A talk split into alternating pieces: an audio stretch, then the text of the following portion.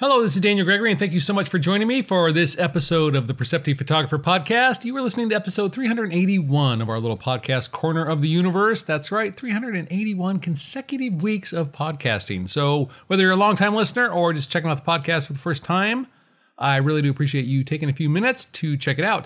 Going to be a quick little podcast this week. Nothing really super long or in depth, so that means we're going to be under our 10 minutes, uh, which was the original target goal of the podcast was to try to be at the 10 minute mark. And oftentimes I drift longer than that these days, but that's still always kind of been the target goal.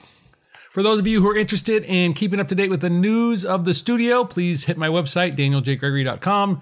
Sign up for the newsletter, get a free digital printing ebook guide, and you can also stay up to date with all the latest workshops, classes, things like that. So check that out if you will. I would appreciate that. Also, if you enjoy the podcast, please give a ranking or review up on the place you listen to podcasts. That'll help other people find it. Thanks for doing that. This week, I wanted to talk about one, well, it's sort of two things bundled into one. So, the idea of when you go to a restaurant, do you fall back into comfort food or do you branch out and try something new on the menu? And I think there's a lot of times we go to a restaurant, we know something's good, we know we're going to enjoy it, we know we're not going to be disappointed. So, we go on ahead and order that. And when we get it, we're satisfied, we're happy, we feel like we got value for the money spent, we enjoyed ourselves at the restaurant, but yet we've eaten the same thing that we have dozens of other times that we've gone out to eat. Then there's those other occasions where we might go out and pick something new. We might get something off the menu. We might take that little risk to try something we haven't tried before. So we're at a restaurant we know, and yes, we have a favorite, but we branch out. And sometimes we're pleasantly surprised at how much we like the new thing on the menu. And other times we think to ourselves, God, I should have just gone with what I always order. I know I like it. It's better than what I ordered. I'm sort of disappointed in my meal. Not so much that I'm never coming back, but when I come back, I'm definitely going back and ordering my old standby, my old favorite. I think for a lot of us, we can end up in one of two camps. We can end up in the always comfort food or the always experimental camp, or we end up in that kind of third camp, which is the bitter camp where we try something new and it doesn't work out. In our photography, in our creative life, though, it becomes very easy to always be stuck in comfort food. It becomes very easy to recognize that this is the thing I've done before. I know this works. I know I'm going to be satisfied with this. I know I'm going to be happy with this. And so I'm going to go ahead and make this photograph the same way I've always made my photographs. I'm going to make it of the same compositional structure, the same lines, the same form, the same color palette the same time of day. And I'm going to make those photographs and they're going to look as they do every other time I make a photograph. They're going to be good. They're going to meet the quality bar. I'm going to be satisfied. But every once in a while, when you try that new thing on the menu, you are amazed at how much flavor, how much excitement, how much nuance, how much something exists in the food world that you hadn't experienced before. And I think for photography, that's really important. It becomes important that we are more on the I'm trying out something new on the menu than I'm going to eat the same thing every time. Because at the heart of our creative spirit, at the heart of our endeavor, is a desire to understand more about ourselves, a desire to create more meaningful work, a desire to make better photographs. Not the same photographs, better photographs. And yes, I do think a lot of times different is better. Different has some level of growth to it. It's not the rogue repetition of the same thing over and over again. It's not an insanity move. It's a willingness to branch out. And it may not always be successful. We may not always be able to find the greatness in the next photograph. Because we're trying something different, we're not sure what our palette's going to do to the colors, to the composition, to the framing. We may like it better, we may not. We don't know until we actually try it.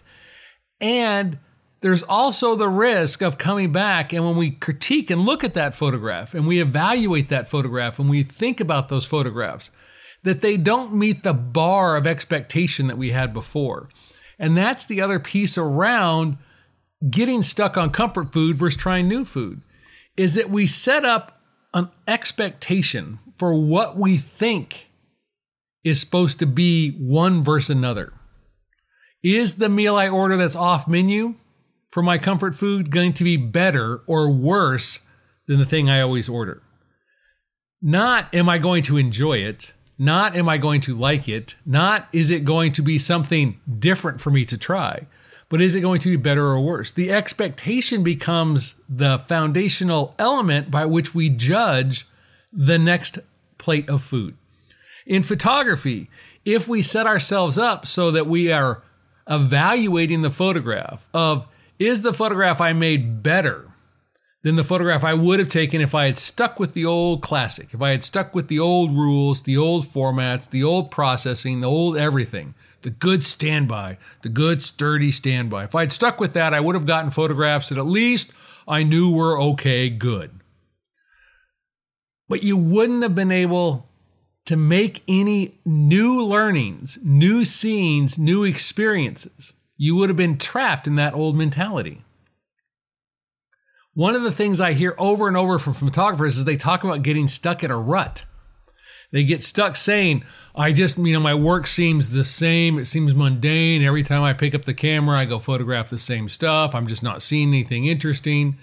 The trap is not that we're not seeing anything interesting. The trap is that we are artificially creating this environment where we believe the next photograph has to be better than the prior photograph. And that the prior photograph is the do all, be all, end all of the photography world. And this is the crux of today's conversation. When we make the decision that the photograph of comfort food is the right thing, the comfort food, we haven't decided if that's even good food. We've just decided that's the thing I order every time. I go to McDonald's and get a cheeseburger every time. That doesn't mean one, going to McDonald's is good food. Two, it doesn't mean that the cheeseburger at McDonald's is good food. It just means every time I go to McDonald's, I order a cheeseburger.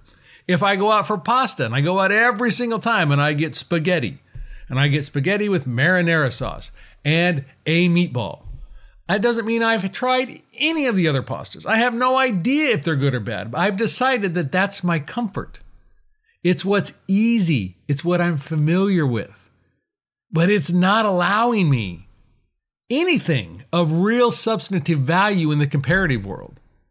It's just what I default to.